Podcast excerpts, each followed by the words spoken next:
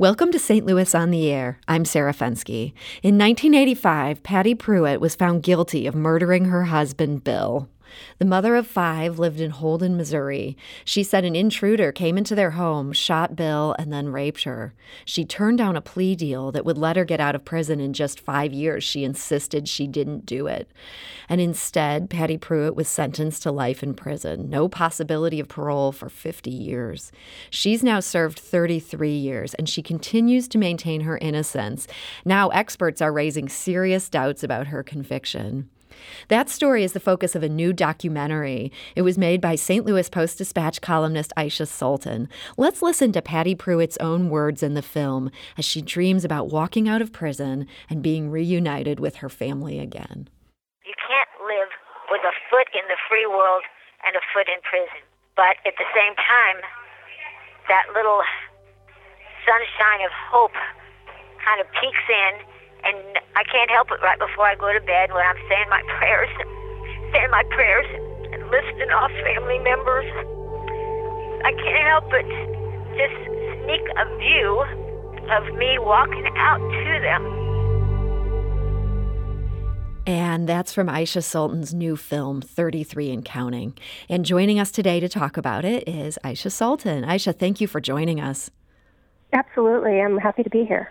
So, Patty Pruitt was convicted long before DNA evidence was commonly used uh, in these cases. And so far, attempts to get DNA tested from this crime scene have all been denied.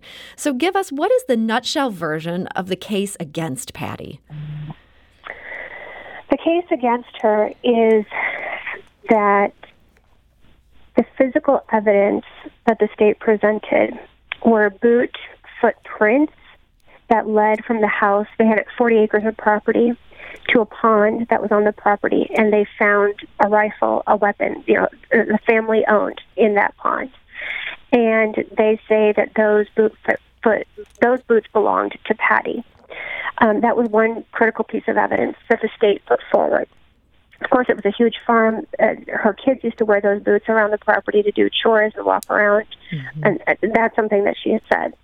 The other piece of evidence they put forward is testimony from previous lovers that she had had who said that she'd had affairs with them prior in the marriage. And one even said that she had offered money for them to kill her spouse. Now, she denies that that was an offer that was made, but these were people whose credibility was also questioned um, by her lawyers.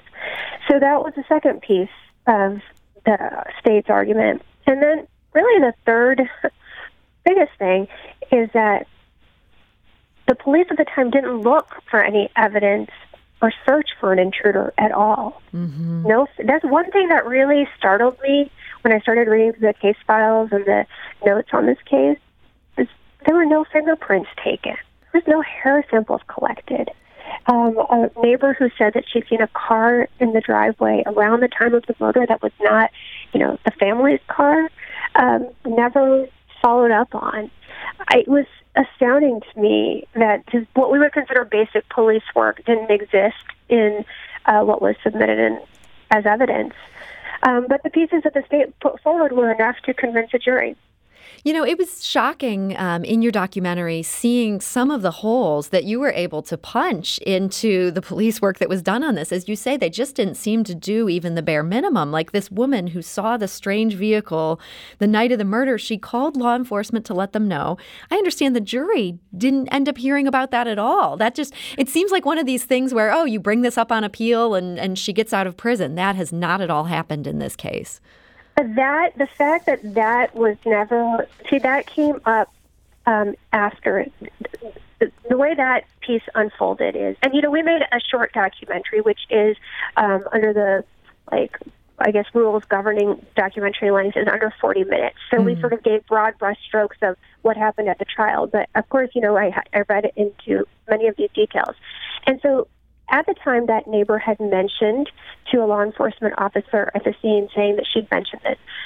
No report was made of that conversation. And then it came up after she was convicted. The neighbor came forward and said, you know, I had said this, was never called, was never questioned, was never followed up on. And then there were there were legal appeals filed on that, but none of them went anywhere. Like uh, they were never granted, never got a new trial. Um, nothing ever happened from that. So now, and like you said, it came up years, decades later. Actually, a couple of years ago, that the evidence that that they had always been told, her attorneys had been told had been destroyed, wasn't available for DNA, DNA testing. They discovered that it actually did indeed exist. Mm-hmm. So, of course, her legal team applied immediately to try to get DNA testing. There were stains on her pajamas. They felt like that corroborate her story that an intruder had broken in and raped her because there were stains on there. What if that could point to somebody? But that was denied. Um, those petitions were denied, and it was denied on appeals. So her legal remedies are basically done. I mean, she has got the governor and that's it. The governor, the governor decides to grant her clemency. And her petition to get somebody in the governor's office to pay attention for this case, it seems to be, have been pending for a long time right now. Um, it seems like this is really a long shot. Well, it's been sitting in the governor's office for 10 years, mm-hmm. and um, there's been a backlog of more than 3,000 cases of clemency petitions that have just not been acted on. Our state is one of the states that is very reluctantly and rarely uses uh, the power of clemency, which is granted to the executive office, or pardon. She's not even seeking a pardon. I mean, this woman has spent 33 years in prison. And, you know, I know my documentary raises some questions about the way her case was investigated and the, the focus that came up at trial. But really, at the heart of this documentary is the way she served those 33 years in prison. I want people to look at that. And I want people to consider what she's done while she's been there and whether it actually serves the purpose of justice to keep a person like this in prison. She's 70 years old. She spent 33 years there. Uh, that's the question I want viewers to wrestle with and to struggle with and to come to an answer to. We're talking to filmmaker Aisha Sultan, who, of course, is also a St. Louis Post Dispatch columnist. Her new film is 33 and Counting. You can see it on the Post Dispatch website. You can also see it on YouTube. I highly recommend watching this whole film. And, and as Aisha notes, one of the most moving parts of this film is just how many people who've served with Patty have been inspired by her and who have come around to, to do anything they can to support her attempts to get out of prison. She's really used this time in, in some ways that are, are truly beautiful. And we've actually we've got a caller on the line here um, who wants to speak to that experience. So I want to go to the phone lines. Uh, Janice is calling from Brentwood. Um, Janice, hi, you're on St. Louis on the air. Hi, how are you doing? Thank you for joining us. Um, I understand that you served uh, many years uh, with Patty in prison. Is that right?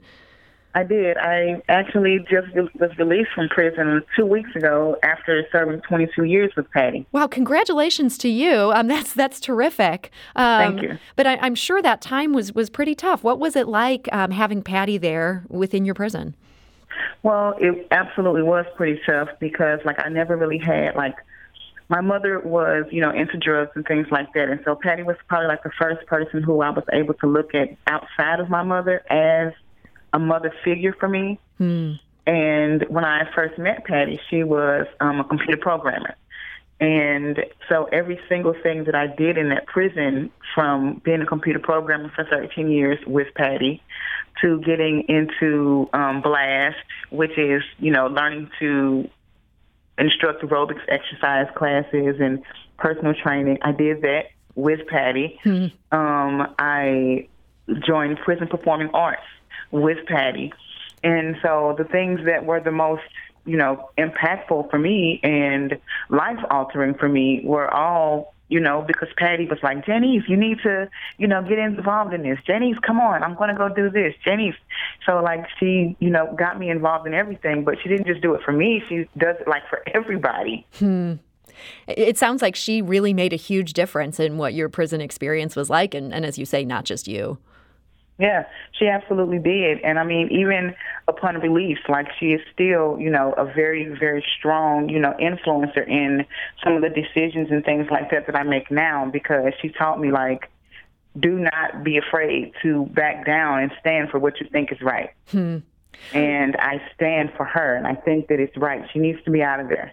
Well, Janice, thank you so much for that call. Aisha, hearing from uh, Janice today, this is not at all an unusual conversation in terms of what you heard from women in this prison.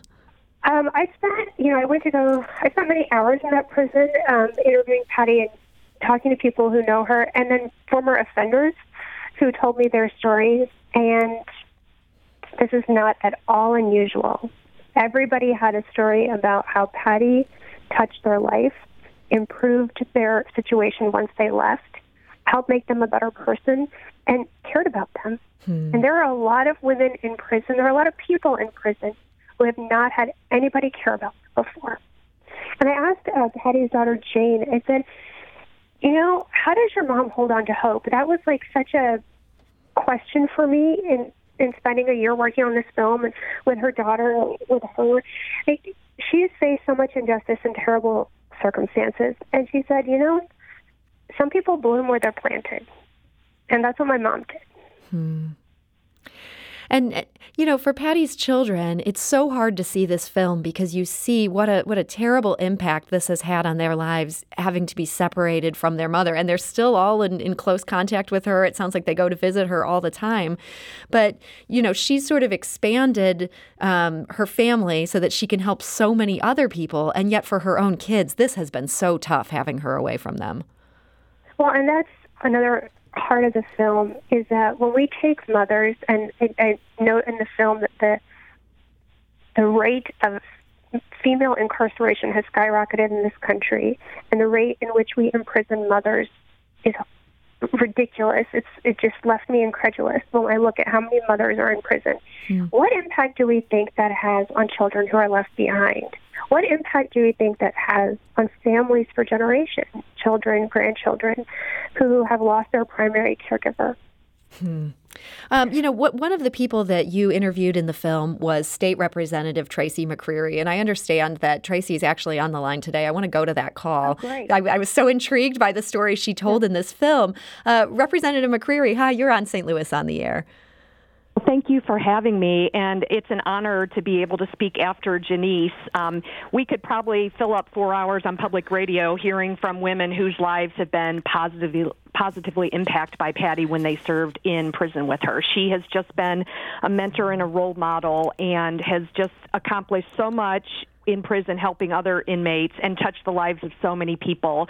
And I'm honored to have known her for over 15 years. And Representative McCreery, one of the things in Aisha's film that really surprised me is you said one of the reasons you decided to run for office was that so you could advocate for Patty. This was oh, your interest yeah. in that came out of your work within prisons. Well, it you know the thing about running for office is you realize you have a unique opportunity, a kind of a bigger soapbox, if you will, to try to make a difference in the world. And I am determined to see Patty get out of prison because we are not doing. I'm I'm a state representative. I care about things that the state does. I think that we are not. This is not in the state's best interest to keep Patty Prewitt behind bars. Period. Well, Representative McCreery, uh, you, have said it so perfectly. I can tell that you're used to uh, condensing your thoughts into a perfect soundbite. You just did it right there. So I want to I want to thank you for joining us today. And Aisha, um, you must have been just surprised to see just how many people have taken this on as their cause. Right. That was another thing that was fascinating to me is the diversity of people and the number of people. I mean, there are artists, there are state representatives, actually Republicans and Democrats. Uh, Tracy's been leading this um, effort, but there are actually Republicans she's partnered with, and uh, family members. I mean, every single one of Patty's children supports her, believes her, mm. and um, you know, legal lawyers are her lawyer who has been tireless and relentless.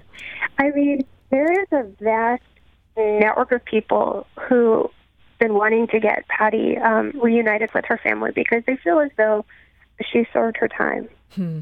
I want to go back to the phone lines. Margaret is calling from St. Charles. Uh, Margaret, uh, you're on St. Louis on the air.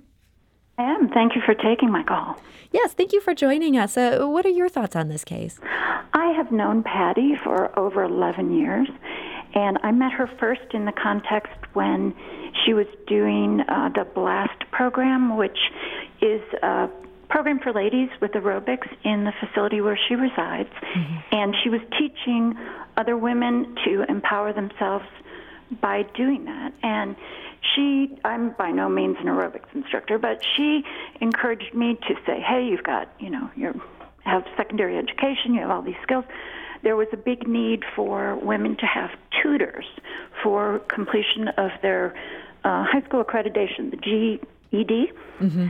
So uh, I started that program working with folks there, and then uh, was encouraged by you know Patty's actions to do other things like send dress out boxes to girls, which are basically you have no clothes if you're in there, so to come home in, and then to continue working in the wider uh, St. Louis metropolitan area in as a tutor and facilitating materials to go to women who did not have their high school equivalency. Hmm. Well, Margaret, I'm, I'm so glad to hear about um, that encouragement and that impact that she had on your life. Um, thank you for that. And unfortunately, we're not going to get to, to any other callers today. We do have a number, um, and a couple of them had interesting thoughts that I did want to see if we could share in our last couple minutes here.